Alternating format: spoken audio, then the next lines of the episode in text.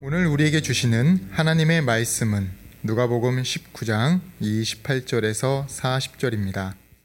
예수께서 이 말씀을 하시고 예루살렘을 향하여 앞서서 가시더라. 감남원이라 불리는 산 쪽에 있는 벳바게와 베다니에 가까이 가셨을 때에 제자 중 둘을 보내시며 이르시되 너희는 맞은편 마을로 가라. 그리로 들어가면 아직 아무도 타보지 않은 나귀 새끼가 메어 있는 것을 보리니 풀어 끌고 오라.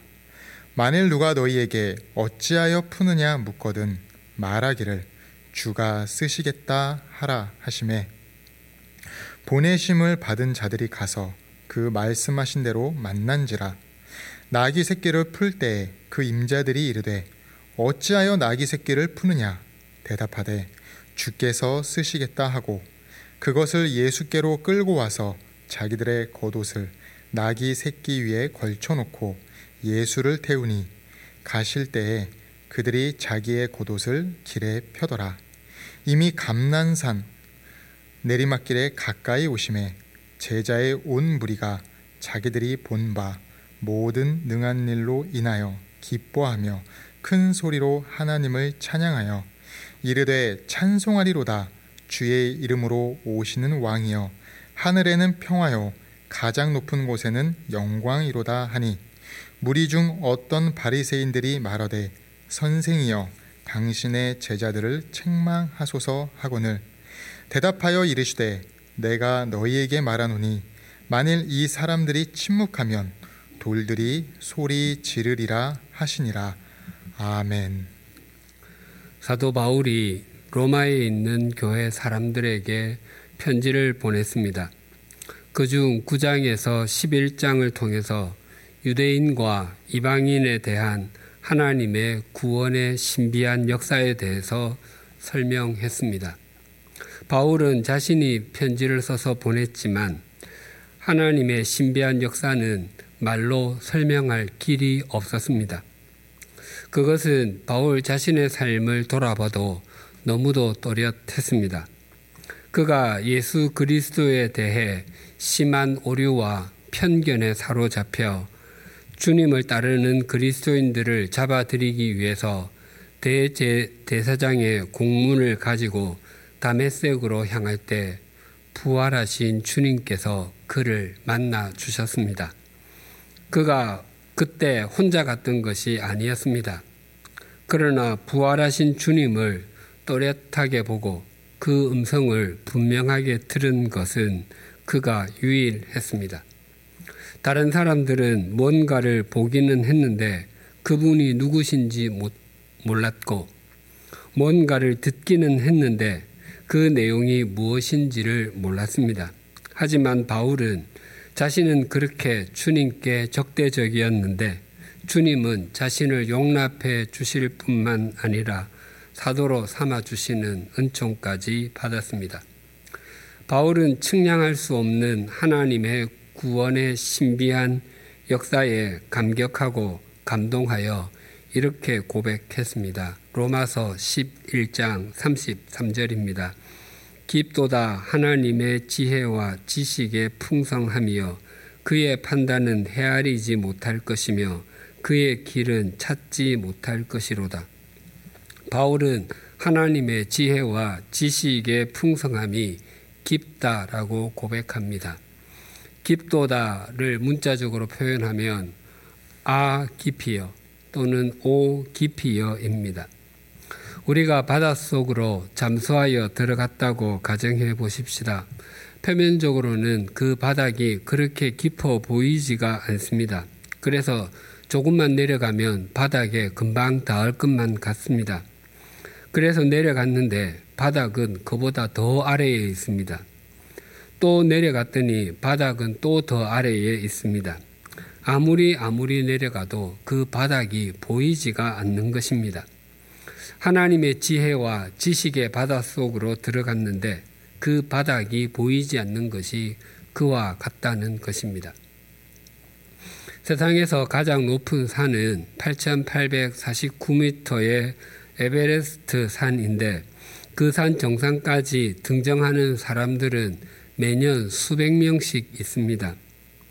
그런데 세상에서 가장 깊은 바다는 일본 남쪽, 필리핀과 인도네시아 동쪽에 위치한 태평양의 마리아나 해구인데 그 바닥까지 가본 사람은 아무도 없습니다. 이처럼 하나님께서 창조하신 창조물의 바닥 도 모르는데 어떻게 창조주의 깊이를 알 수 있겠습니까? 바울처럼 아 깊이여 외에는 다른 설명이 불가합니다. 자녀는 부모의 생각의 깊이를 다 이해하지 못합니다. 사려 깊은 부모라면 더욱더 그러합니다. 또한 제자는 스승의 판단의 깊이를 다 헤아릴 수 없습니다.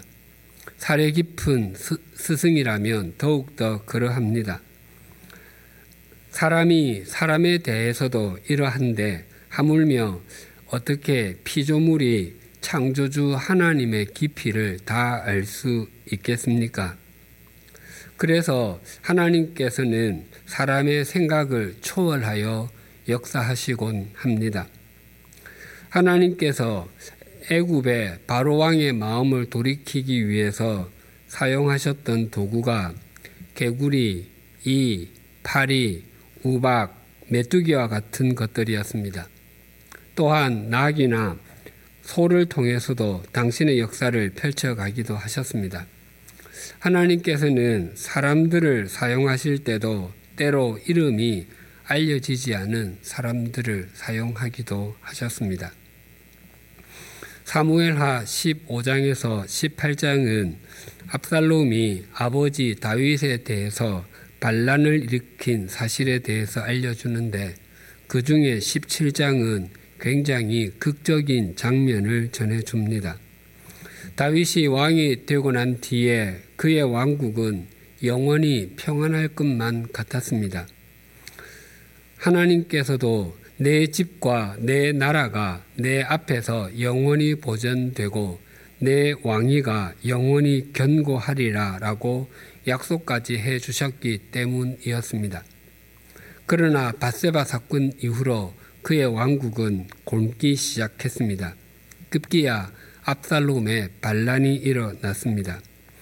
아들이 아버지에게 칼을 들이댄 것입니다. 압살롬에게는 아히도벨이라는 나이 든 신하가 있었는데 그는 굉장히 뛰어난 전략가였습니다. 그는 원래 다윗의 신하였지만 압살롬이 반란을 일으키자 압살롬의 편에 섰습니다. 그는 다윗이 범한 바세바의 할아버지였습니다. 어쩌면 그는 압살롬을 통해서 다윗을 응징함으로 억울하게 죽은 손녀 사위 우리아의 원수를 갚고 싶었는지도 모릅니다. 이 사람에 대해서 사무엘하 16장 23절은 이렇게 말합니다. 그때의 아히도벨이 베푸는 계략은 사람이 하나님께 물어서 받은 말씀과 같은 것이라 아히도벨의 모든 계략은 다윗에게나 압살롬에게나 그와 같이 여겨졌더라. 아히도벨의 지략이 얼마나 뛰어났던지 그의 지략은 사람들에게 하나님의 말씀에 방불할 정도였습니다. 그래서 압살롬이 반란을 일으켰을 때 피난간 다윗에게 어떤 사람이 알려주기를 압살롬과 함께 반역한 사람들 가운데는 아히도벨도 끼어 있습니다. 라고 했습니다. 그러자 다윗이 이렇게 기도를 드렸습니다. 주님, 제발 아히도벨의 계획이 어리석은 것이 되게 해 주십시오. 그러니까 반란을 일으킨 압살롬이 두려운 것이 아니라 그 옆에 있는 전략가 아히도벨이 더 두려운 것이었습니다. 이 아히도벨은 압살롬에게 군사 만 2천 명을 지원해 달라고 요청했습니다. 그러면 자신이 그들과 함께 다윗을 잡아들이기 위해서 오늘 밤에 출동하겠다고 했습니다. 자신이 군인들과 함께 다윗이 있는 곳으로 가서 그를 위협하면 다윗과 함께 있던 사람들은 두려워서 다 도망갈 것이니까 그때 다윗만 죽이겠다고 했습니다. 이 작전은 속전, 속결이 중요하다는 것이었습니다. 이것은 압살롬에게 완전한 왕이 될 수 있게 해 주는 결정적인 계기가 될 것이고 아히도벨에게는 개인의 복수도 하게 되니까 정말 기가 막힌 전략이었습니다. 압살롬과 신하 대부분이 그 전략을 좋게 여겼습니다.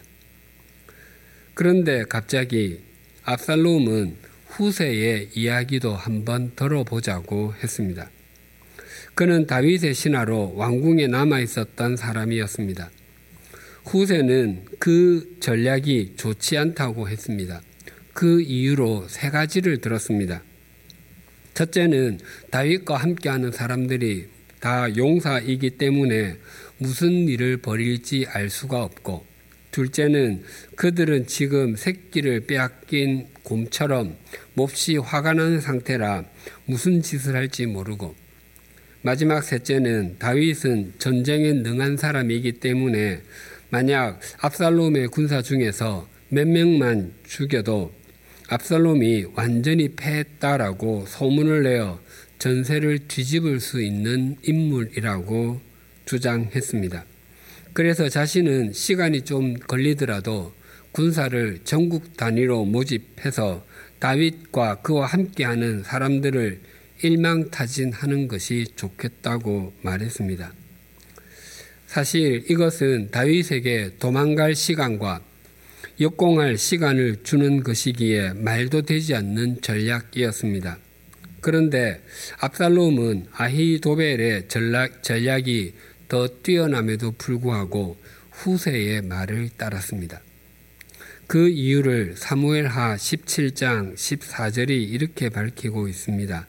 압살롬과 온 이스라엘 사람들이 이르되 아렉 사람 후세의 계략은 아히도벨의 계략보다 낫다 하니 이는 여호와께서 압살롬에게 화를 내리려 하사 아히도벨의 좋은 계략을 물리치라고 명령하셨음이더라. 하나님께서는 압살롬의 손이 아니라 다윗의 손을 들어 주셨습니다. 이때 후세는 제, 대사, 제사장인 사독과 아비아달에게 가서 그때까지 있었던 일을 일러주고 사람을 보내어 다윗 왕에게 강을 건너 피신하라고 말해 주었습니다. 그래서 사독과 아비아달은 자기 아들인 아히마스와 요나단을 보냈습니다. 그들이 다윗에게 연락하는 방법은 그들이 성 안에 있는 어떤 여자아이에게 전가를 하면 그 소녀가 다윗에게로 가서 알려주는 것이었습니다. 그런데 이번에는 그 소식이 을 전하기도 전에 탈로가 나고 말았습니다. 그래서 두 사람은 바후림 지역으로 도망가서 그 마을에 어떤 집 우물 속에 숨었습니다. 그러자 그 집 여인은 그 우물 위에다가 덮개를 덮고 그 위에 곡식을 깔아 두었습니다. 잠시 후 들이닥친 압살롬의 군사들이 아히마스와 요나단이 어디에 있느냐고 물었습니다. 그러자 그 여인은 그들이 시내를 건너갔다고 거짓말했습니다. 압살롬의 군사들이 돌아간 후 거기에서 나온 두 사람은 다윗에게로 가서 모든 사실을 이야기했고 다윗과 함께한 사람들은 모두 무사히 요단강을 건널 수 있었습니다. 후에 아비, 아히도벨은 자신의 전략이 받아들여지지 않은 것을 알고 자기 집에서 스스로 목을 맸습니다. 우물을 덮은 이 여인에 대해서 우리는 그의 이름도 집안도 환경도 아무것도 알지 못합니다. 그러나 하나님께서는 이 이름을 알지 못하는 여인을 쓰셨습니다. 이 여인의 믿음의 행동이 두 사람의 생명을 살렸고 한 나라의 왕인 다윗 왕의 생명을 살렸고 메시아 왕국의 정통을 이어가게 했습니다. 이렇게 하나님의 역사하심은 참 오묘합니다. 이것은 비단 구약만의 이야기가 아닙니다. 사도행전 23장에 보면 이와 비슷한 이야기가 또 있습니다. 3차 전도 여행을 마치고 예루살렘으로 돌아온 사도 바울은 성전을 더럽혔다는 모함을 받고 과격한 유대인들에게 체포되었습니다. 바울을 죽이기 위해 혈안이 되어 있었던 유대인들이 바울을 성전에서 끌어내어 천부장에게로 끌고 갔습니다. 그러나 바울이 나는 로마 시민입니다라는 말에 그들의 뜻을 이루지 못하자 그들은 다시 바울을 끌고 예루살렘 공회로 갔습니다.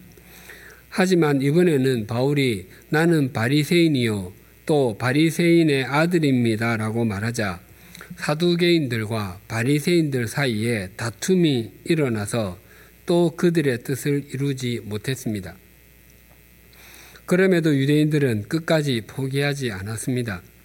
당시 바울을 죽이기 전에는 먹지도 마시지도 않겠다고 결단한 사람들이 40여 명이나 있었습니다. 그들은 예루살렘 공회를 찾아가서 자신들의 암살 계획을 설명했습니다.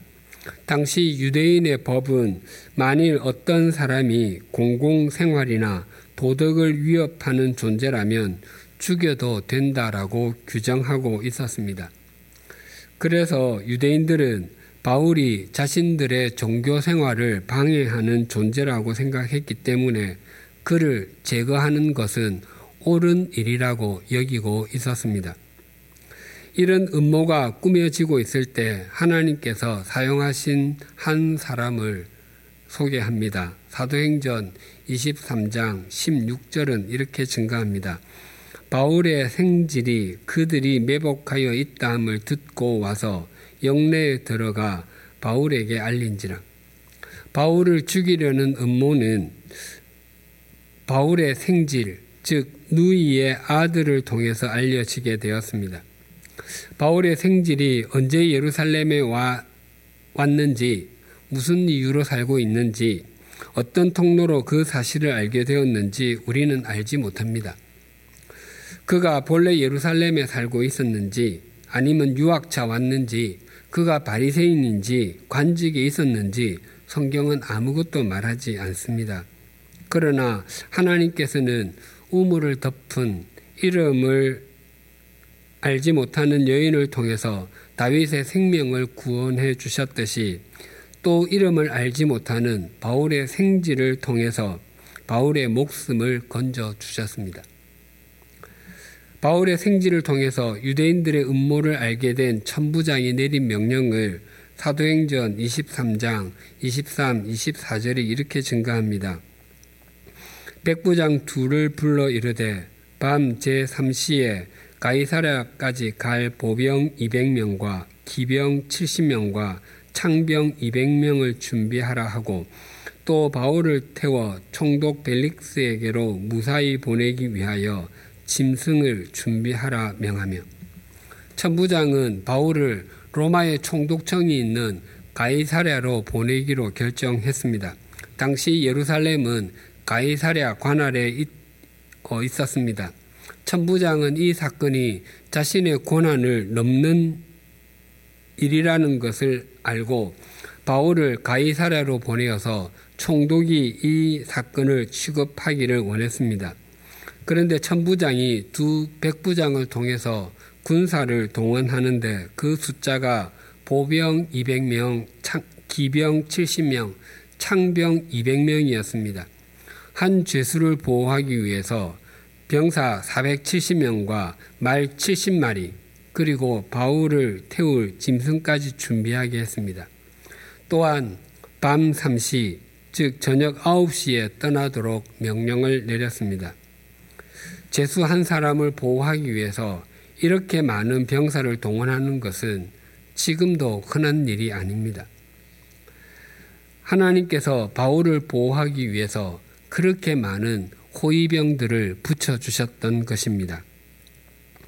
바울의 생질은 성경에 여기에만 등장하고 그의 이름도 나오지 않지만 하나님께서 쓰시려고 하니까 그는 신비하고도 오묘하신 하나님의 통로가 되었습니다.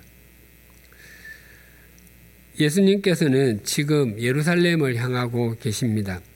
복음서에 의하면 예수님께서 이 땅에 오셔서 예루살렘에 처음 가신 것은 탄생하신 후 결례를 받기 위해서이고 그 다음이 12살이 되셨을 때 유월절을 지키기 위해서 가족과 친척들과 함께 가신 것입니다. 그리고 예수님께서 공생애를 시작하시고는 예루살렘에 다섯 번 가신 것으로 나타납니다. 이번이 마지막으로 예루살렘에 가시는 것입니다. 그리고 닷새가 지나면 십자가에 달려 돌아가시게 됩니다. 이전에 예수님께서 예루살렘에 가실 때는 자신을 드러나지 않게 하시고 또 은밀히 가시곤 하셨는데 이번에는 완전히 다른 모습이셨습니다. 오늘 본문 29절이 이렇게 증가합니다. 감람원이라 불리는 산 쪽에 있는 벳바게와 베다니에 가까이 가셨을 때에 제자 중 둘을 보내시며 본문에서는 예수님께서 여리고의 세리장 사개오의 집에 머무시고 문화 비유를 들려주신 후 곧바로 예루살렘으로 향한 것으로 나타나지만 요한복음에 의하면 그렇지는 않습니다. 예수님께서는 예루살렘에서 동쪽으로 약 3km 떨어져 있는 베다니에도 들으셨습니다. 그곳에서 이전에는 한센 병자였지만 지금은 고침을 받은 것으로 보이는 시몬의 집에 가셨습니다. 거기에서 마리아가 300데나리온이나 되는 값비싼 향유를 예수님의 발에 붓고 자기의 머리털로 닦았습니다. 그 모습을 본 가룟 유다는 그 향유를 팔아 가난한 사람들에게 나누어 주었다면 더 좋았겠다고 말했지만 예수님께서는 그것이 당신의 장례를 위한 것이었다고 말씀하셨습니다. 사실 가룟 유다는 가난한 사람을 운운했지만 그의 속내는 돈을 착복하기 위한 것이었습니다. 이 향유를 부음의 사건은 예수님을 통해 이루어지려는 하나님의 구원의 역사가 한치의 오차도 없이 진행되고 있음을 보여줍니다. 베다니는 마르다와 마리아 자매가 사는 마을이자 예수님께서 승천하신 곳이었습니다. 그런데 벳박에는 본문의 이야기에만 등장하는 마을이라 정확하게 어디인지 알 수 없지만 두 마을의 이름이 함께 언급되는 것으로 보아 서로 인접한 마을로 여겨집니다. 벳바게와 베다니 이두 마을에 가까이에 이르게 되었을 때 예수님께서는 두 제자를 불러 말씀하셨습니다. 30절이 이렇게 증가합니다. 이르시되 너희는 맞은편 마을로 가라. 그리로 들어가면 아직 아무도 타보지 않은 낙이 새끼가 매여 있는 것을 보리니 풀어 끌고 오라.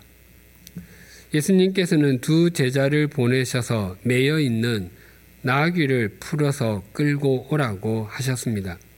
그런데 그 나귀는 아직까지 한 번도 사람을 이 탄 적이 없는 어린 나귀였습니다.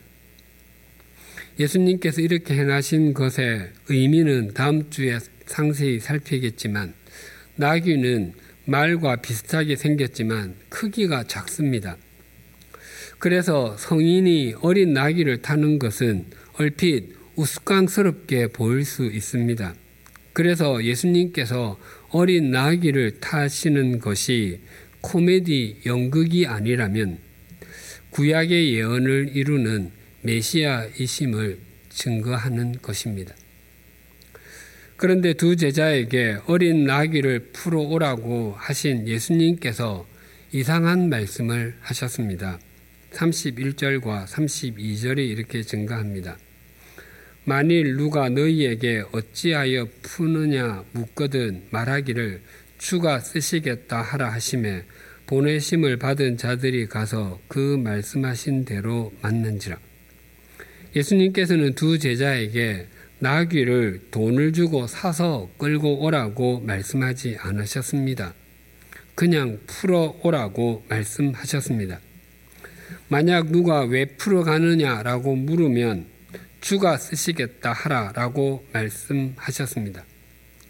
어떤 학자들은 예수님과 나귀 주인 사이에 제자들이 모르는 약속이나 계약이 있었다라고 말하기도 합니다.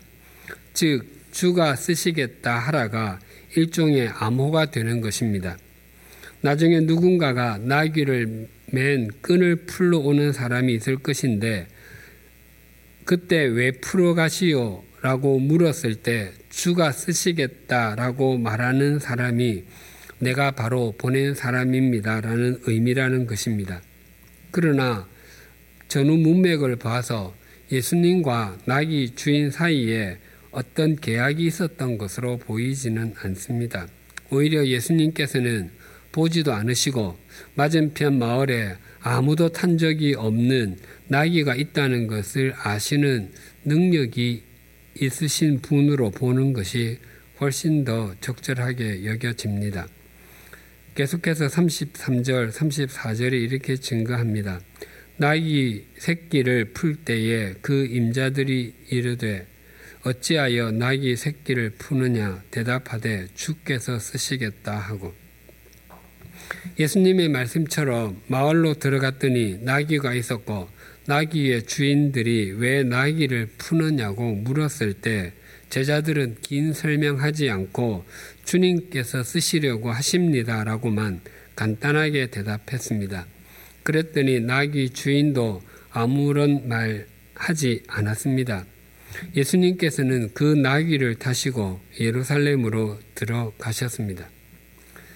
예수님께서 나귀를 타시는 장면은 사복음서가 모두 다 증거합니다. 이 일은 예수님께서 인류를 구원하시기 위해서 당하신 순환의 시작이기 때문이기도 하지만 이 일이 그만큼 제자들에게 깊이 각인되었기 때문이었습니다.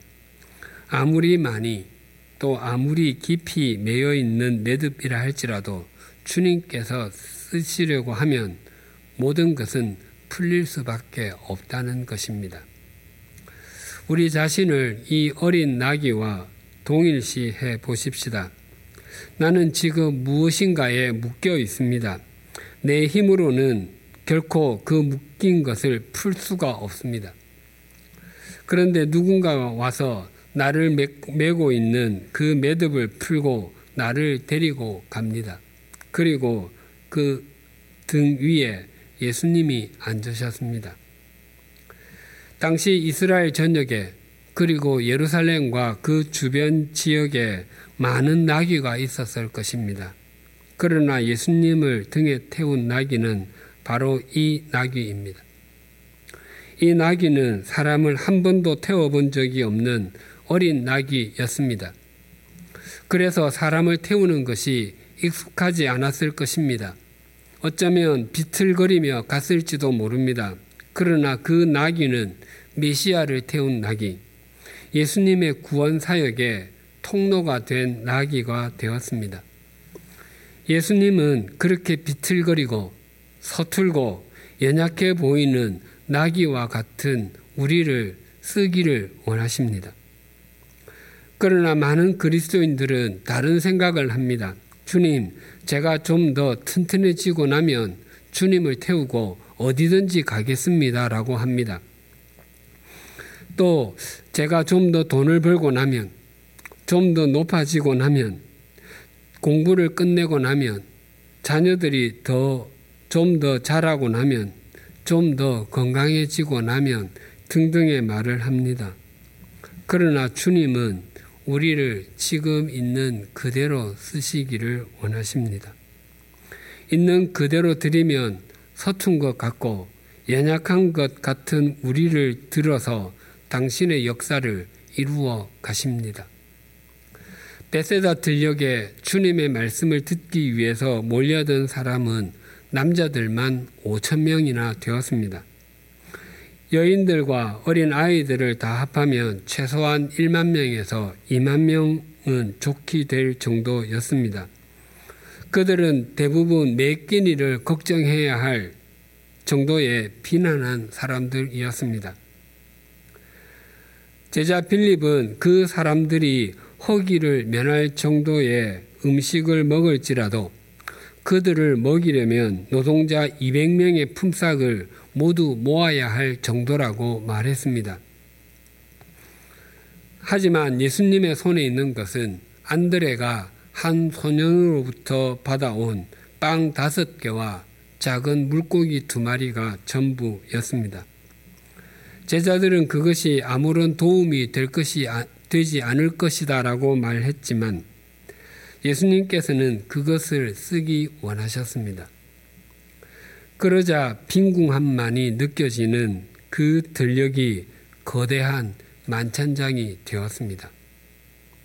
아무리 도움이 되, 아무런 도움이 되지 않을 것만 같고 보잘것없는 그 음식은 거기에 있는 사람들을 모두 배 부르게 하고서도 열두 바구니나 남았습니다. 왜냐하면 예수님께서 그것을 쓰셨기 때문입니다. 주님께서 사용하시기로 작정하시면 아무리 초라하게 보일지라도 그것이 하나님의 역사의 도구가 됩니다. 모세의 손에 들려진 지팡이는 짐승을 치는데 사용된 마른 작대기에 불과했지만 하나님께서 사용하기를 원하시자 그 지팡이는 하나님의 능력을 드러내는 증거물이 되고 200만 명이 넘는 이스라엘 자손들을 인도하는 하나님의 역사의 도구가 되었습니다. 영이신 주님은 우리 눈에 보이는 손과 발이 없으십니다. 그래서 주님은 우리를 당신의 손과 발로 쓰기를 원하십니다.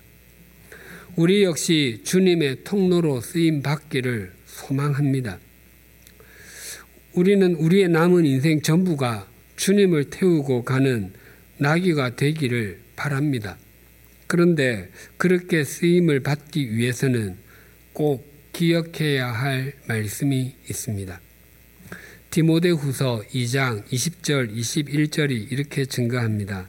큰 집에는 금 그릇과 은 그릇뿐 아니라 나무 그릇과 질 그릇도 있어 귀하게 쓰는 것도 있고 천하게 쓰는 것도 있나니 그러므로 누구든지 이런 것에서 자기를 깨끗하게 하면 귀 쓰는 그릇이 되어 거룩하고 주인의 쓰심에 합당하며 모든 선한 일에 준비함이 되리라. 세속적 가치관은 우리에게 금그릇, 은그릇에만 관심을 갖도록 부추깁니다. 힘이라는 금그릇, 외모 지상주의라고 하는 금그릇, 물질이라는 은그릇, 쾌락이라는 은그릇만이 최고라고 속삭이며 우리를 우리의 손을 끌고 가려고 합니다. 그래서 우리는 이런 금그릇, 은그릇이 되면 어디에 가든지 기죽지 않고 또 다른 사람의 부러움의 대상이 될 것이라고 생각하곤 합니다. 그러나 주님은 그릇의 종류에 관심을 갖고 계시지 않으시고 그릇의 상태에 관심을 갖고 계십니다.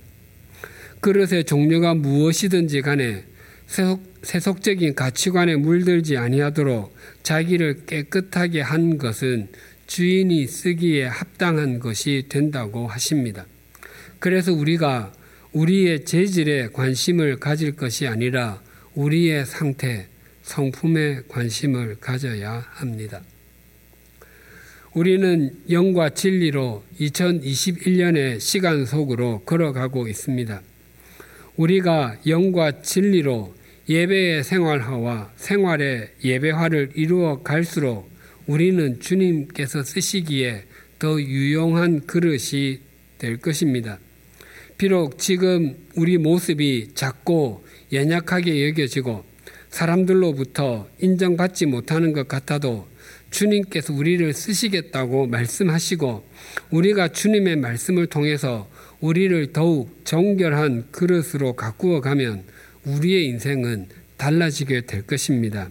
그리고 어느 순간에 우리의 손과 발이 아니 우리의 인생 전체가 우리의 가정과 일터, 사회를 새롭게 하는 주님의 통로가 될 것입니다.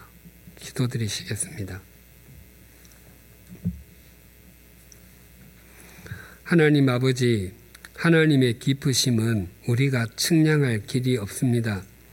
하나님께서는 다윗 왕을 살리시고 유다 왕가를 이어가시는데 무명의 여인을 사용하셨고 사도 바울을 보호하시기 보호하기 위해서 그의 생지를 이미 예루살렘에 머물게 하셔서 유대인들의 악한 계략을 듣게 하셨습니다.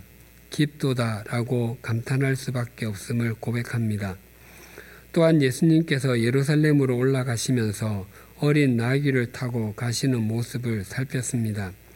비록 사람을 한 번도 태워보지 못한 어린 나귀라 할지라도 예수님 께서 쓰시겠다고 하시니까 그 나귀는 주님을 태우고 가는 은총을 입었습니다.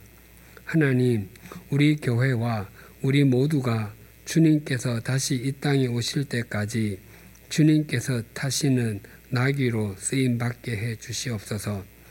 우리가 우리 모두가 부족하고 연약하다 할지라도 주께서 쓰시겠다 하라는 말씀이 우리와 우리 교회에 계속 머물게 하여 주시옵소서. 세상은 예나 지금이나 참 혼탁합니다. 우리를 깨끗한 그릇으로 가꾸어 가도록 하지 않고 금그릇, 은그릇이 되어야만 한다고 유혹합니다.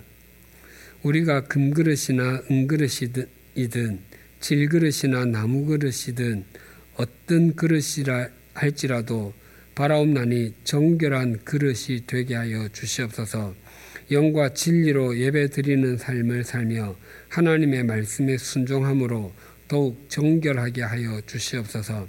그리하여 우리의 손과 발이 아니 우리 인생 전체가 주님의 통로가 되어 우리의 가정과 세상을 새롭게 하여 주시옵소서.